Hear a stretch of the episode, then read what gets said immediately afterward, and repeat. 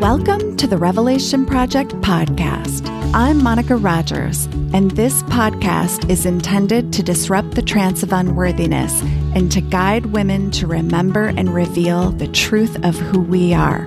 We say that life is a revelation project, and what gets revealed gets healed. Hello, everyone, and welcome to another episode of the Revelation Project podcast. Today, I'm with a very special guest, Samantha Zipporah. Samantha is devoted to breaking the spells of oppression in reproductive and sexual health through education, healing, and liberation.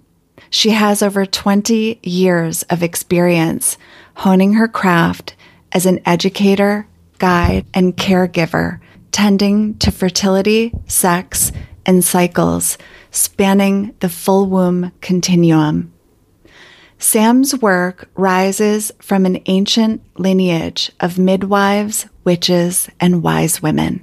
A fierce champion of critical thinking skills, her knowledge is integrative and inclusive of modern medicine and science, as well as traditional and ancient healing practices.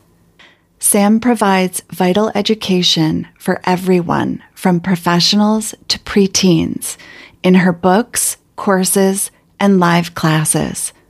Her online community, The Fruit of Knowledge, features monthly live workshops and an abundance of resources and dialogue for womb wisdom keepers and seekers. Join me in welcoming Samantha. Hey, Samantha. Hello. Thank you so much for having me. I'm so glad to be having this conversation with you today. It's such a big conversation. Mm-hmm. Such a big conversation. And of course, I, my immediate curiosity goes to that word womb continuum. Beautiful. Yeah, I'd love to start there. Like, tell me more. Yeah, well, the continuum, right, is a is a circle, is a cycle, is something that has no definitive beginning or end. And every point on the continuum informs and affects every point on the continuum. There's no point that is less sacred or profound in the way that we relate and care for ourselves on the, the womb continuum, which includes our orgasms and our abortions and our yeast infections and everything, everything that touches the womb and its life force. And so, yeah, I use that word continuum where it's it's become vogue in my in my professional field to use the term spectrum. Oh. Folks are calling themselves full spectrum workers, full spectrum doulas, etc. And I feel like the the definitive image of a spectrum that has a beginning and an ending is not accurate. And so I prefer the term continuum. Uh, and that's been my path, uh, though I do really specialize uh, and have thrown my weight into supporting people who are avoiding and ending pregnancies. That I have always been a student of and in service to the full continuum. And in fact, I was a birth worker for over a decade, and we can't compartmentalize the ways that the flow of the womb continuum informs every single experience that we have on it. It sure does. And it even makes me, you know, think of the continuum of women's spiritual journey, you know, well, mm-hmm. well after and on the way, and just all of the ways that our secular remembering is really what I want to call it, is just a golden thread throughout our whole life and beyond, right? So it mm-hmm. it's it is it's such a beautiful word and it speaks of cycles and rhythms and seasons and endings and beginnings. So, what a beautiful word. I love that. Thank you. Mm, yeah. How did you start this? Like, how did you really just know that this was your work in the world? Well, my mother had a hysterectomy when I was eight years old. And I had been praying before bed and having a dialogue with the divine, who I called God. Before bed as a child, it was not something that my parents, I don't think, really taught me to do. But somehow, when my mother had her hysterectomy, I stopped talking to God and started writing in a journal. And my future self became my divine in a really profound way. And I feel like that self awareness is really a, a, a, potent seed for my journey, in that by the time I was 11, I was uh, noting my breast tenderness and my vaginal fluids and my mood, my mood, and how it moved with the lunar cycle. And I saw the suffering of my my mother and my sister and my aunties and my grandmothers and the women in my culture around their bleeding and around their sexuality. And I was just always very tuned into that as a child. And I had some beautiful spark of inner knowing that this part of my body ought to be a source of pleasure and power rather than suffering. Uh, so I started to study as a child. And I know this, I, have known this forever, but I, I'm even more intimately aware of this right now because I am in this very intense process of reading all of my journals. Oh my goodness. I've put them in chronological order and I started journaling when I was six. And so I have the narrative of this 11 year old who's reading Christiane Northrup's Women's Bodies, Women's Wisdom, and reading Rosemary Gladstar's Herbal Healing for Women, uh, and making special hepatonic tea, like a blood cleansing and nourishing herbal tea, and bringing it in a thermos to school with me. Oh my goodness, months, Samantha, months. I love this. Months before I started to bleed, in anticipation of my blood arriving. Like I could feel it coming, and I knew that it was something that I was needing to put effort and energy into to find balance and health because everything being reflected around me was was chaos and disconnect and dis-ease. So that was yeah my start was very personal in wanting to in wanting to heal my own body. And then i just naturally became a resource for my peers and my community, uh, starting with I always say my first doula job was helping someone uh, someone put in a tampon. yeah. Uh, also when I was 11, and yeah, I from there I I started volunteering at Planned Parenthood as a junior high school student in Idaho. and my first dear friend had an abortion when I was 16 and I supported her um, and then I had another dear friend when I was 19 who was my first of, of my friends to have a pregnancy that she wanted to keep and have a child. So I started studying midwifery and attending births. And it's just, it's flowed and moved through my life all these years in really just profound and expansive ways. I you know, I was devoted way before I had any concept of it being involved in capitalism or or my public identity. It's just been a a pillar of of my aliveness for a really long time. I'm um, finding myself just having all of these visuals Mm. you know, this eight year old and then this 11 year old and the thermos and, yeah. and just like the my first doula job, right? You know, uh-huh. and and what comes up for me, so a couple of things. First of all, I love that you have access to all of those journals and I mm. acknowledge you for keeping every single one of them because mm. I can't tell mm-hmm. you how many women I know who have thrown them away. Yeah. You know, or I think of that book, When Women Were Birds, which is the story mm. of the woman who found all of her mother's journals. Wow. And on her deathbed, her mother gave her all of her journals. And when she went and opened them, there was nothing in them. What? Mm-hmm. Mm-hmm. Anyway.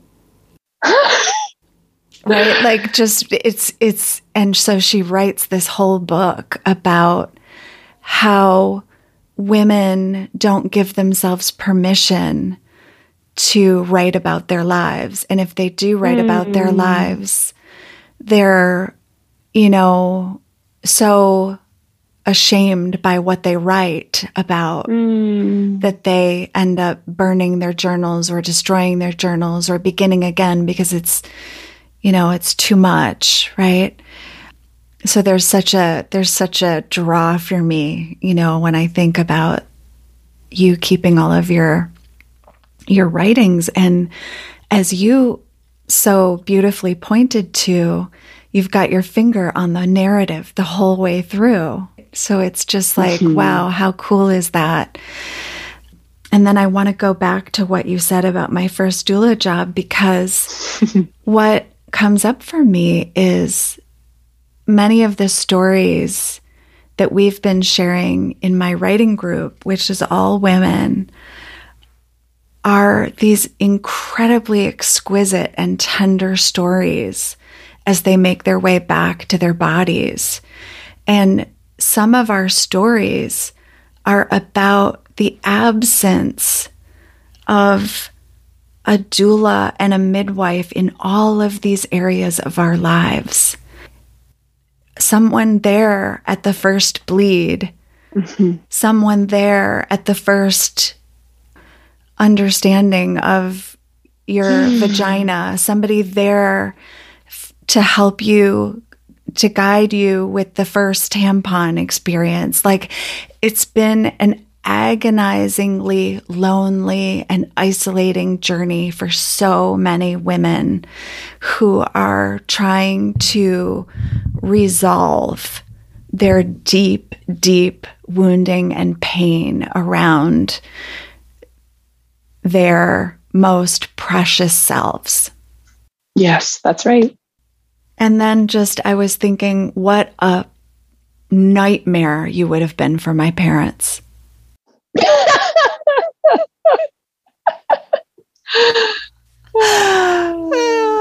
I love you. Yeah. This is so good. I'm like, you know, they had like the the anti-abortion picket signs mm-hmm. in the house, you know, and we had like dead babies in buckets, like visuals, wow. like when I was little. You're like my third or fourth friend who's shared that with me just in the last few weeks that they grew up with that and that their parents made them go to protests and things.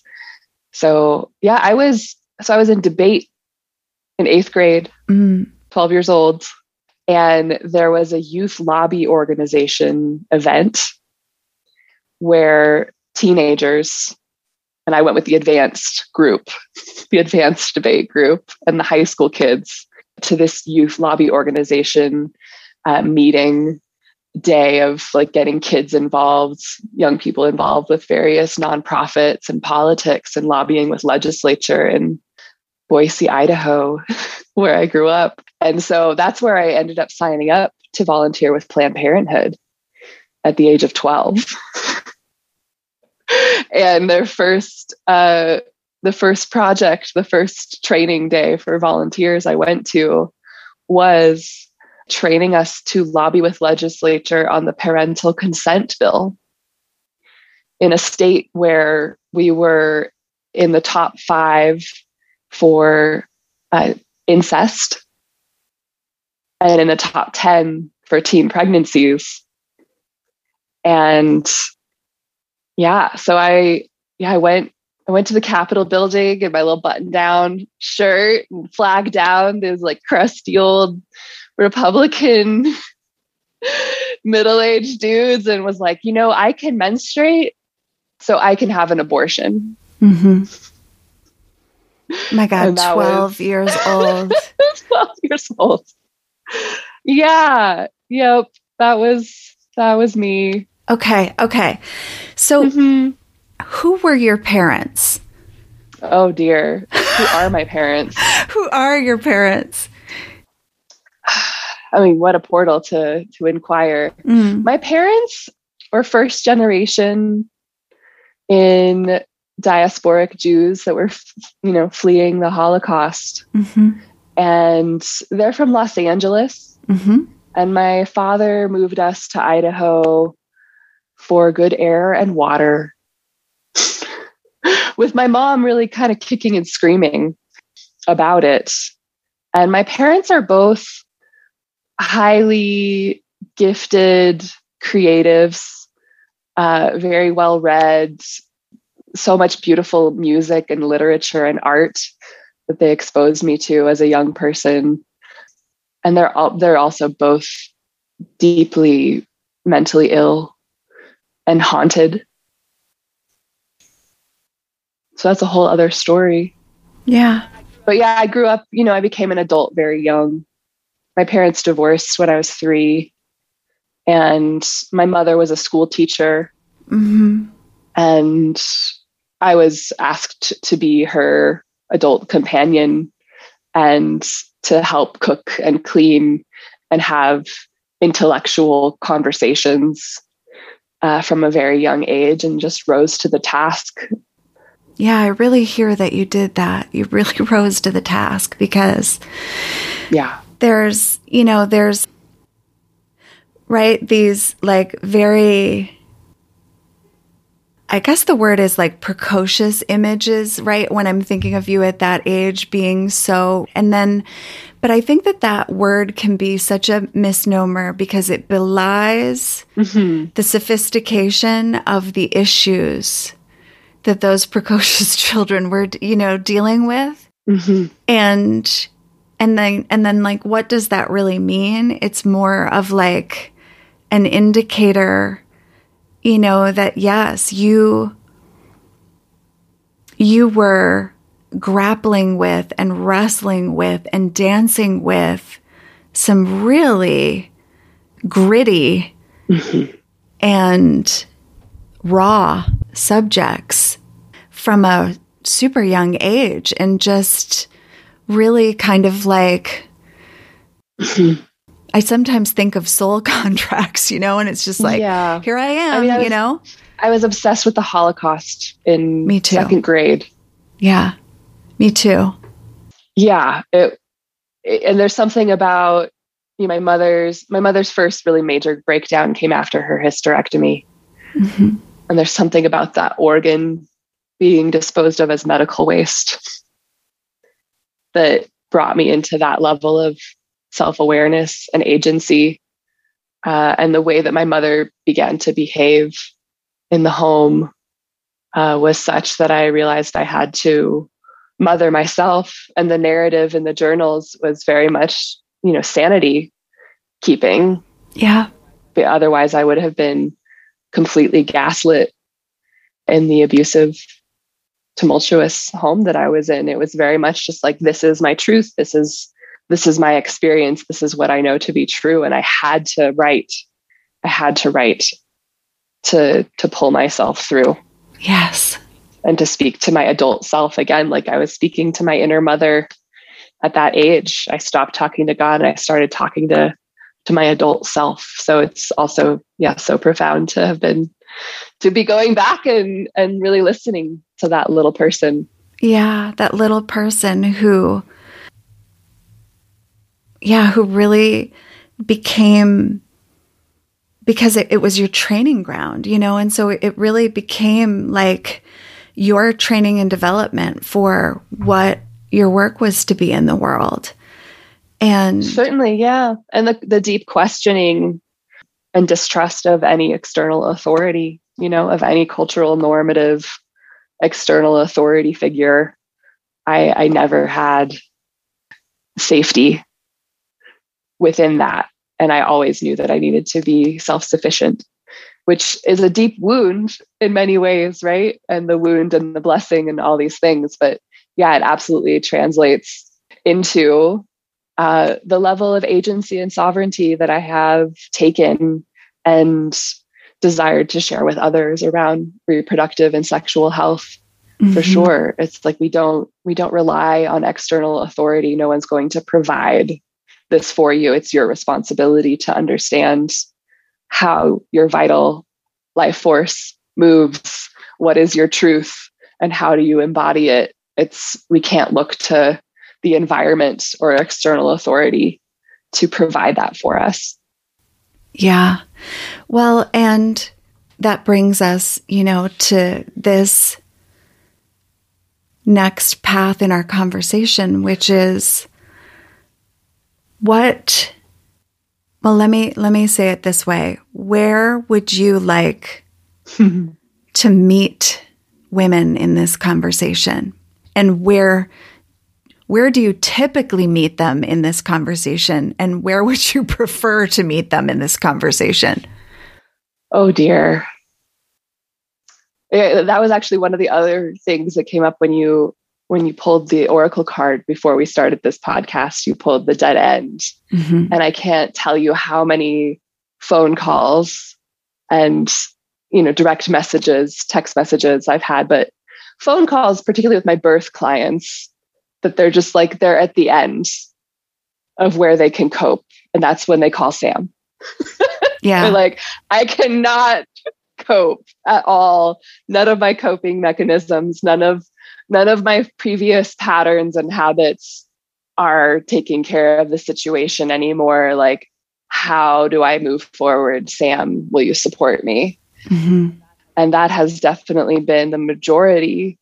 Yeah has been this energy of of fear and crisis and panic has, has absolutely you know been the the alchemy and the door for most people into their sovereignty.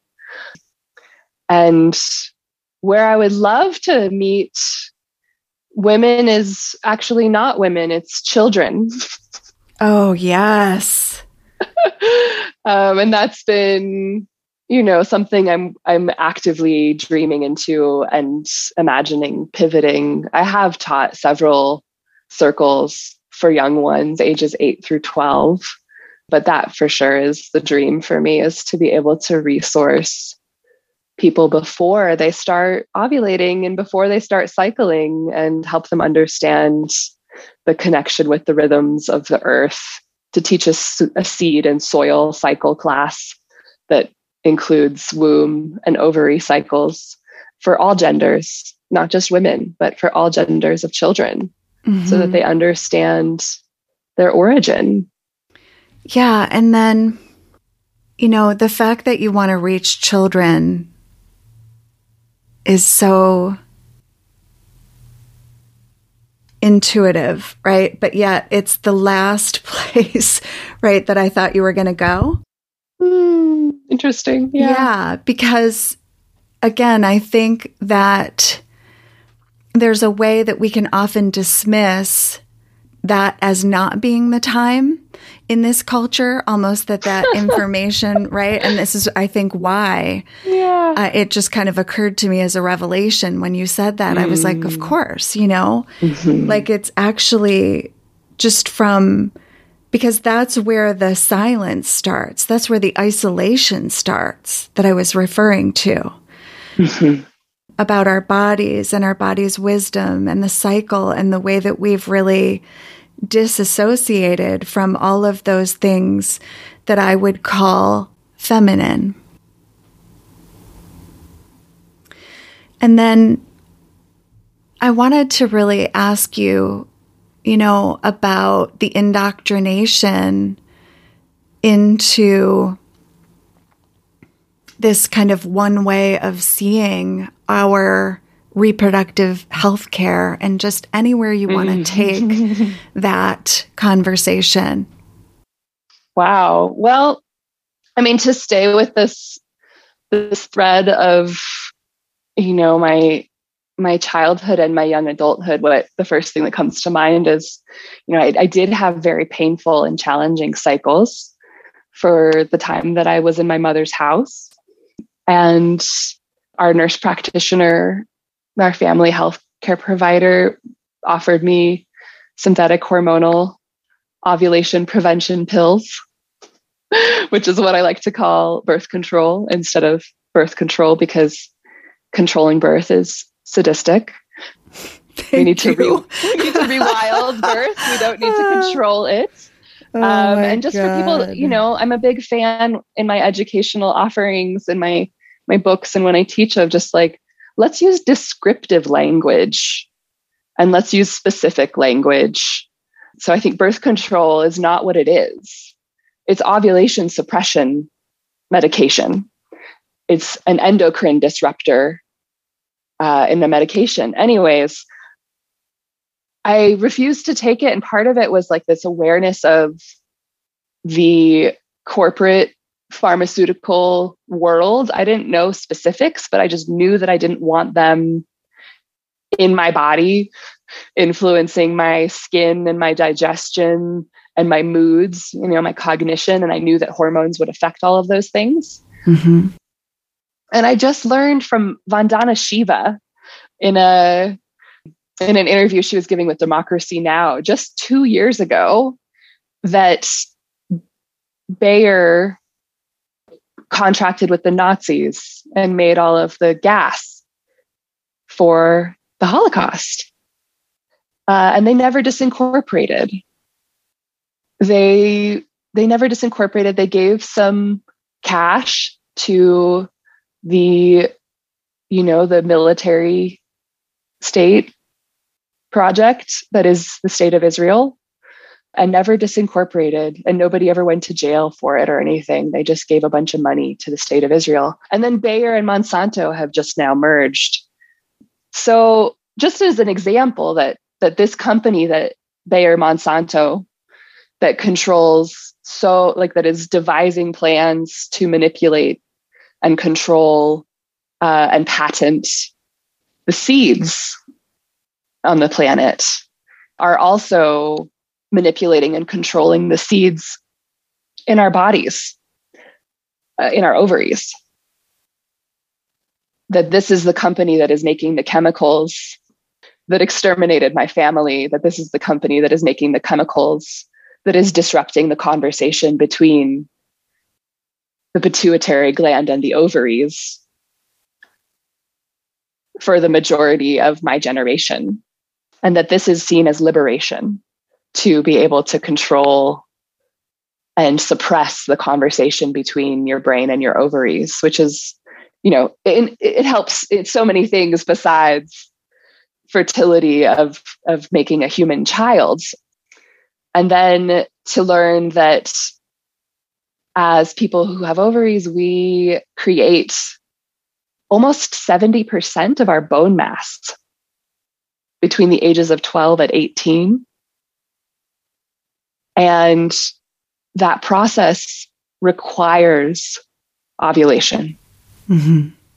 Ovulation creates the hormone progesterone, which is necessary for being able to metabolize minerals and integrate them into our bodies. So you can be eating the most perfect diet, mm-hmm. but if mm-hmm. you are suppressing your ovulation with medication, you cannot actually integrate and metabolize the nutrition. So when we put young people on these ovulation suppression medications, we are setting them up for osteoporosis, among other things, among many, many other things.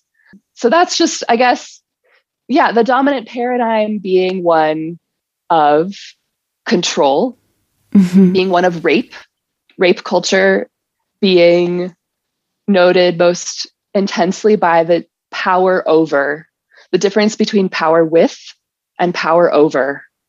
And the reality that our bodies are the earth, they are not a metaphor for the earth, they are the earth. And the cycles of our wombs and our ovaries are part of nature.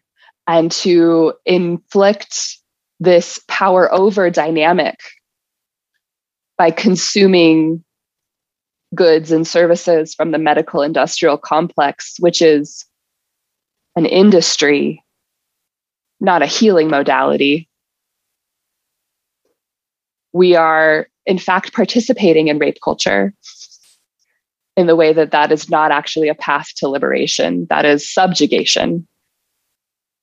And I, I'm not completely anti synthetic hormonal contraception or completely anti the medical industrial complex. I just want to be very, very clear that the medical industrial complex is an industry that offers goods and services for a profit. And that it is our job to be conscious consumers and make choices as to what goods and services would actually benefit our bodies and our healing and not to assume that that industry is going to be selling us something that is going to help us be whole which is the etymology of healing is wholeness. And that our wholeness it absolutely involves our participation in the cycle.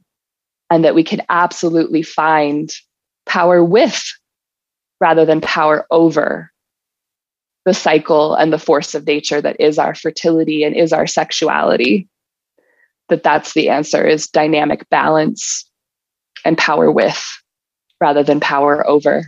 And that was a lot. So i'll take a pause and see where you're at and what threads you want to follow or reflect.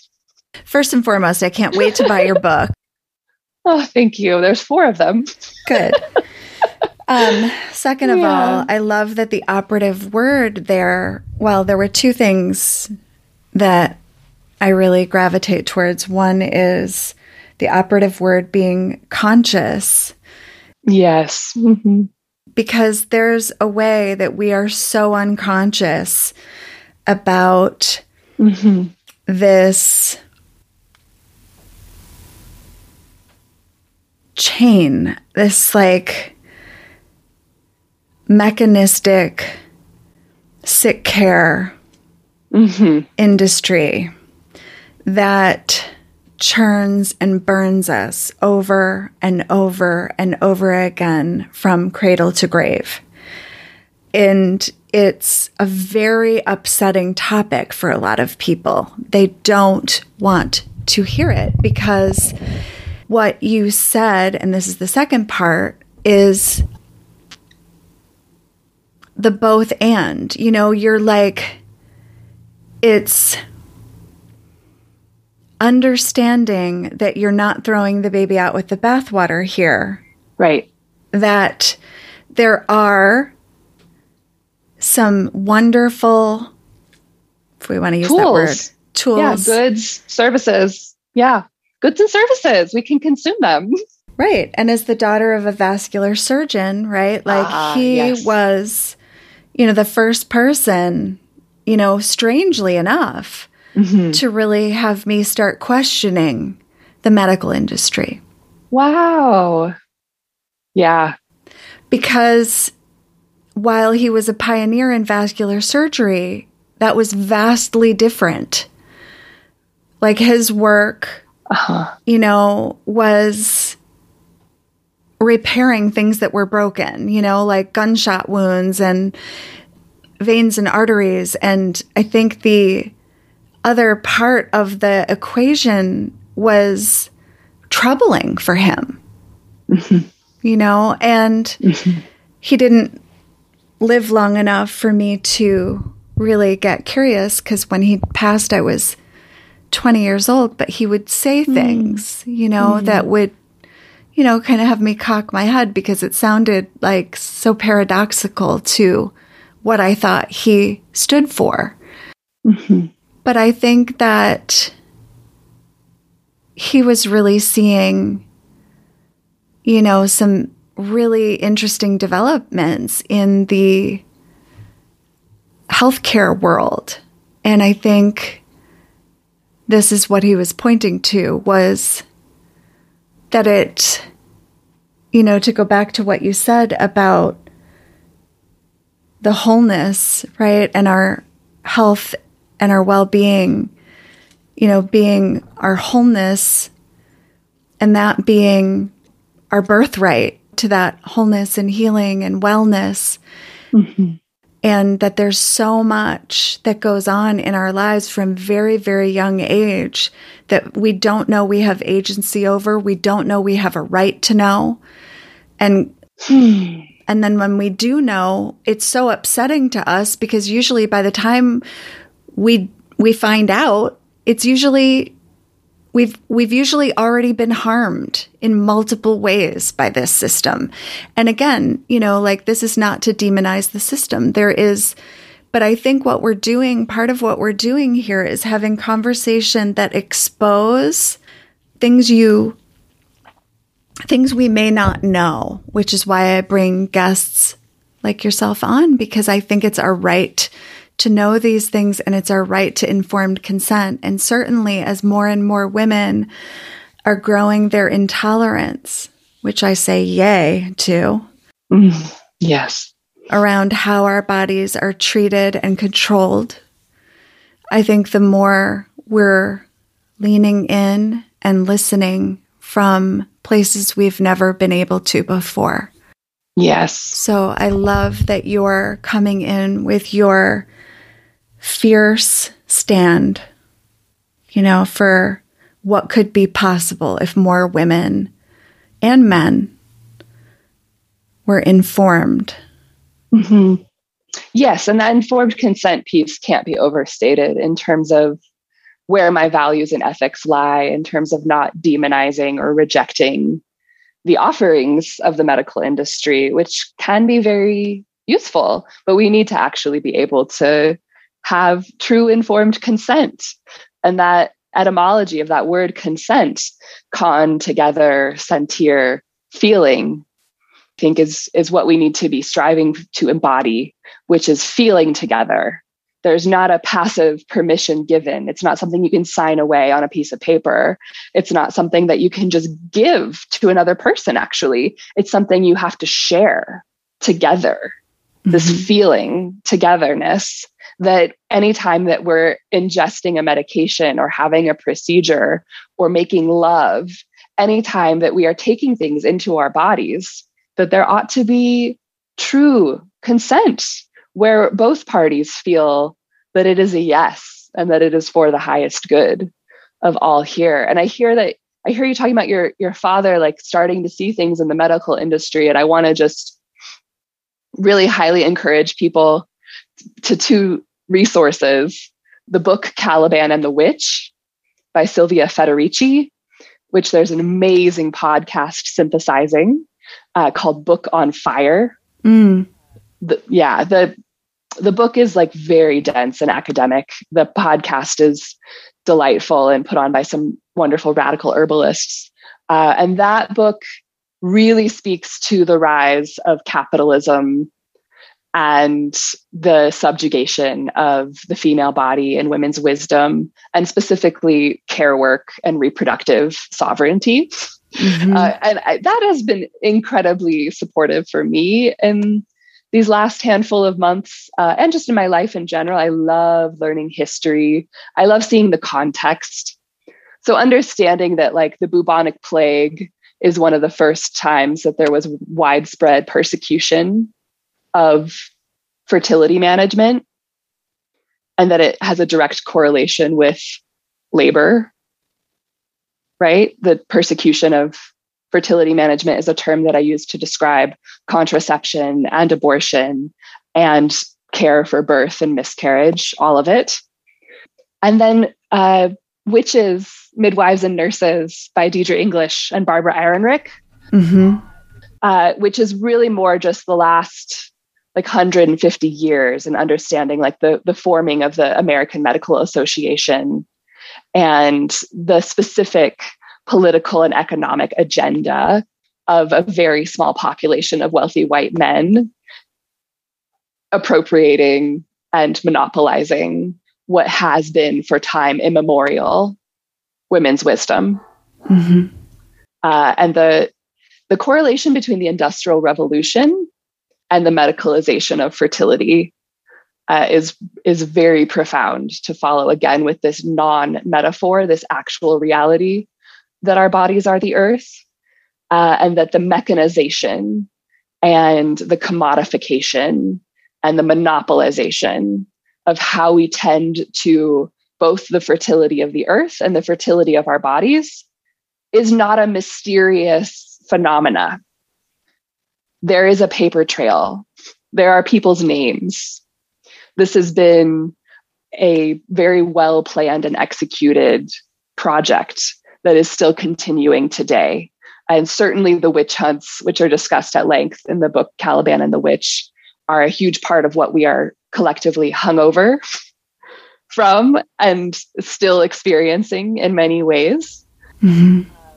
But that remembrance, right, that we are not recreating the wheel, we are remembering the wheel and the reality that contraception and abortion and miscarriage and birth and orgasms, all of it, the whole womb continuum has been something that belonged in our bodies, in our homes, in our intimate relationships, and did not belong within the systems of economics, bureaucracy, institutions, government, or class. That these are intimate, profound realities that have been social and spiritual realities way before they were ever medicalized. And that folks have been effectively managing their fertility with plants for the vast majority of human history, and that it is, in fact, possible. It is, in fact, possible. And so, yeah, the, the my my main contraception Skillshare is called the Conscious Contraception Skillshare, and it's it involves like yes the the nuts and bolts and the the facts and the data from the science world which to share with your audience if they don't know already most of us are only fertile and can only conceive if we're exposed to sperm for 3 to 6 days out of a healthy cycle. And that 90% of women can identify their fertile fluids accurately mm-hmm. after one class with a skilled educator. And that's literally all we need to avoid pregnancy is to be able to identify our fertile window and then of course end rape culture so that we don't have sperm exposure when we don't desire it and there's oopsies and i have a book that's specifically for that uh, but like what about bringing the erotic awareness to our creative power. Thank you. Rather than fearing it or suppressing it. You know, I know, you know, people that are taking the pill, people that are on IUDs that tell me, you know, I don't want to think about it. It's great because I don't have to think about it. Mm-hmm. And I'm here on the other end of the spectrum where I'm like, it is so juicy and delicious and profound to think about it. Yeah, say more about that to think about my creative power. Uh, so that brings in this the sacred yes, right? Yeah, which is uh, that vital force that is our sexual power, that is our fertile power, is a force of nature, even when we're not making babies. That our orgasmic, fertile sexual energy even when we're not in the technical fertile window, that it still has this creative power and that we are divine creators that can use our consciousness to make choices about what we want to conceive and gestate and birth into being in this world. And that that is something that I encourage everyone at all times, but specifically people who might be able to conceive or gestate when we are engaging with our sexual energy, especially when we're engaging with a partner who makes sperm, who might get us pregnant. Mm-hmm. That we actually name and claim what is the sacred yes of why we are making love and that pleasure and orgasms are a perfectly wonderful reason to have sex. That can be that can be it.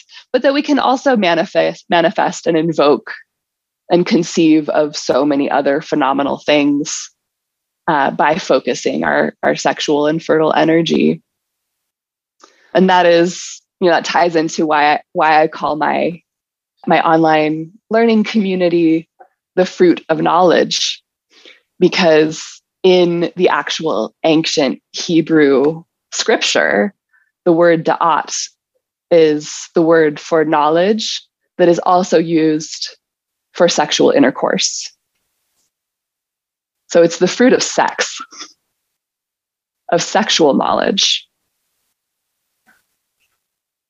And our awareness of our bodies and consciousness as creators, which is there's some beautiful musings around that fruit of knowledge actually having specifically to do with the development of the estrus cycle, our ovulatory and menstrual cycles, which are very different than most of the animal world and allow for immense there's three quarters of the entire cycle we cannot conceive no matter how much sperm we're exposed to, no conception can take place. So that potentially that awareness of our fertile creative power and the reality that we can have a lot of beautiful, ecstatic sexual experiences without making humans, and that we have the ability with our consciousness and embodiment to be aware of when that might be being something that maybe distinguishes us pretty intensely from the animal kingdom. Mm-hmm. Yeah.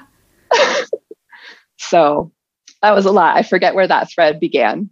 But in that story, I like to be Lilith, offering the fruit of knowledge as an original win as instead original of an original win. sin. The original win. Oh my God, I love it. And for those who um, are listening and, and don't know the story of Lilith, I've got a couple of podcasts yeah. on oh good on her as well. Yes, yes, yeah, yes. My goodness, the original win, not the, the original, original sin. I think we've got our title where we became aware of our power as creators.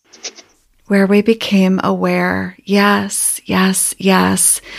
Yeah, because, you know, and here's where more to be revealed comes in because what you're pointing to mm-hmm. deserves a deep dive. Mm-hmm. You know, a lot of contemplation, a lot of revelation. yeah. You know, it's it's a territory that invites all of us as women to gnosis. And it, that is our birthright. And we've been living in the upside down mm-hmm. that has kept us from it. And so, in just, you know, even the amount that you've shared, Samantha, I invite you know, my listeners to dive in more deeply and to take the clues and cues. Mm-hmm. And of course, you know, the titles, um, not only of the books she's shared with us, but the books, you know, that she's written to really dive in and yeah. learn more. Because there's also, you know, truth in censorship. There's also truth in how women have been professionally persecuted, hung, and burned mm-hmm. for the knowledge that they share. Yes. With other women. Mm-hmm. And we need to know this as part of sisterhood, true sisterhood, not the patriarchalized version. Mm so that we can stand not only in our own sovereignty, but stand in solidarity with other women who are brave enough to share this work, do this work, mm. um, and bring women back into their own remembering. Mm-hmm. Mm. Yeah. So much here. I've I've loved this conversation so very much. What haven't we I mean, I know that we've really been weaving in and out of many, many conversations here, but what I'm loving about this is that I feel like we've built a really solid foundation for getting for getting more curious, right? And my my um, intention is always to create a conversation with my guests that create an opening mm-hmm. for more revelation, right? It's like we're not gonna solve you know, and there's nothing to solve, but we're not, you know, we're not going to uh, kind of accomplish it all in in one or in maybe even in a hundred conversations because this is so rich. But what yes. I would love to do is to talk more generally and to leave our listeners with a few things that they can do mm-hmm. based on this conversation. And I think that where maybe we can be helpful is by talking a little bit more about true consent. Because mm-hmm. I know some very, very strong, wise, uh, sovereign women who tend to get in the presence of a medical professional. And that is where they leave their they leave their curiosity and their instinct at the door and don't like there's there's a tendency i think for us to treat medical professionals as gods that we yeah. you know shouldn't question them. And i think that way too many women learn the hard way by by just shaking their heads and being in shock and trauma from an experience after the fact. Uh, yeah. Not knowing that they actually didn't have what is called informed consent. True. Yeah. Mm, where to begin? I mean, you can't practice consent with others if you cannot feel what it feels like for yourself with yourself. So, really, self consent is where it starts. And that, you know, we are in a culture that is, as a whole, we're very dissociated, especially from our wombs and our yonis. And so, really, I feel like it's it just starts with being able to cultivate the presence of your own consciousness and sensual presence, your breath, your nerves, your tissues, your fluids. It really starts with being able to be there in your body with yourself. And sometimes that brings up resistance and fear. And if that, then that's your work. It, it, it's just like, how do you bring more gentleness and warmth and presence to yourself. And that's something that you know i brought up in the in the realm of teaching fertility awareness. And that's that's like step 1 a lot of teachers will be like here's the primary fertility signals and go out and collect your data collect your you know fluids and temperature and cervical position. And i'm like no no no no no. Unless you can feel a full body yes if you're collecting that data without a full yes then you're part of the problem that's objectifying your body to extract data from it and doing something that your mind is telling you that you should do before or in spite of your body not being a full yes. So I think it really starts with uh, with meditation. It starts with pleasure practices. It starts with learning what it feels like to actually feel presence and feel yes in your body by yourself before it moves into relationship. And that you can't offer someone else consent if you don't know what it feels like by yourself and for yourself. And i also would never ever like i would never go to any sort of medical appointment by yourself either. I would always bring a dear friend and a dear ally with a list of questions and comments things that you want to share with your provider uh, things that you want to know from your care provider and bring yeah bringing a witness to support you. I don't think anybody should be in those dynamics by themselves. Yeah. Yeah i mean it, i love i love what you're saying and m- the imagery that i had is how many times you know i laid on a gynecological table mm. right and mm-hmm my whole body was screaming no. No. Mm-hmm. No. Yeah. Yeah. And yet, didn't matter how uncomfortable I was, didn't matter, right? Like there was, and yet it did matter. Mm-hmm. It does matter. Mm-hmm. Getting a speculum and learning how to place your own speculum is also spectacular. It's very simple. There are a few dollars. Order one off of Amazon. And there's a lot of great offerings out there, including my own, that can help teach you how to place a speculum in a healing way.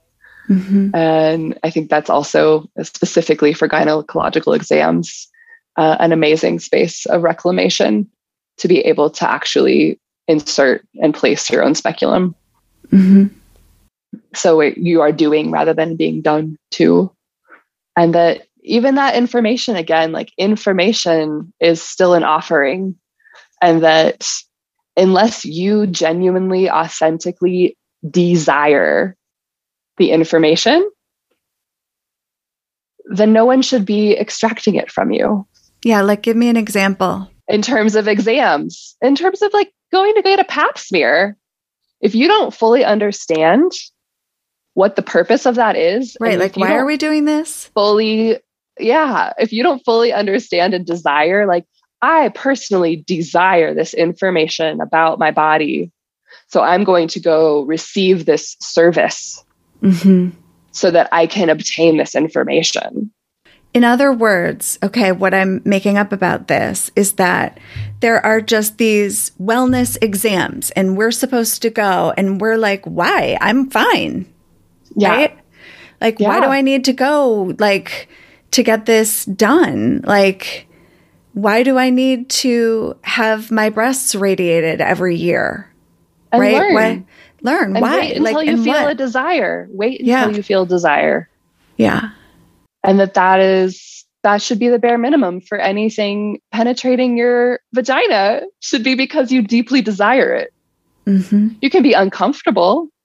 It can still be challenging, but there should be that innate authentic yeah, feeling of know. desire I, of like yeah. i want this we it's i feel yeah gynecological exams routine gyne exams are like some of the worst perpetuation of, of rape culture in terms of people spreading their legs and being penetrated out of a feeling of obligation rather than a feeling of desire right and we wonder why right? Like we wonder why we have such like what's wrong with me? Mm-hmm. I have so in the in the fruit of knowledge there is a whole section called the living library. I have four books that I have self-published and I have two full-length self-study courses. And then the living library is all of my works in progress curriculums and things like that. And there is one called how to have the best pap of your life. Oh my god. And then there's another one that's called spelunking with speculums Oh my goodness. So those are just two out of, I think there's about 12 or 13 works in progress there uh, for folks that are specifically wanting to learn how to work with speculums in a more healing, respectful way, uh, or learn more specifically about PAPS. I mean, uh, there's there's a lot of information there. It's like it really spans the full womb continuum from vaginal ecology and infections to contraception and birth and abortion and all of these things. But yeah, there's there's a, there's an abundance there. But yeah, informed consent I think isn't possible without that sentir part, right? The feeling part. If you can't feel what yes feels like, you can't give anybody else your yes.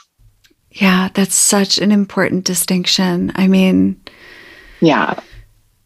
Well, there's been no lack of revelation here today. Yeah. Yeah. And Very nice. Yeah, and I just there's I mean, you have really just given me there's like so many metaphors and images and questions, right? It's like it's it's been for me just a really powerful conversation and also you know, this is where the metaphors come in fertile, you know, like all of the mm. seeds of mm. potential that will come from this conversation. And also all of the seeds of potential that will come from my listeners hearing this conversation. Like, I really feel a deep appreciation for having the opportunity to be with you today and just your enthusiastic yes, you know, mm. to come on to the podcast and share with us in such a powerful, fierce, and vulnerable way. Thank you so much. Mm. Yeah, thank you. I wasn't the childhood conversation, it is really it is potent, right? The origin. Mm, yes. story. Um well and sh- and the oracle story the know. Because the child is mm-hmm. the oracle. Mm-hmm. It never ceases to amaze me. Mm, I love that. Yeah, I'm. I want to thank you so much and for your curiosity and sense of wonder. That's that's one of the things that I often encourage folks to when they're in these states of like, oh, I'm investigating this health issue. I'm trying to make a choice about my care with a pregnancy. It's the can we flip from worry to wonder and from concern to curiosity mm-hmm.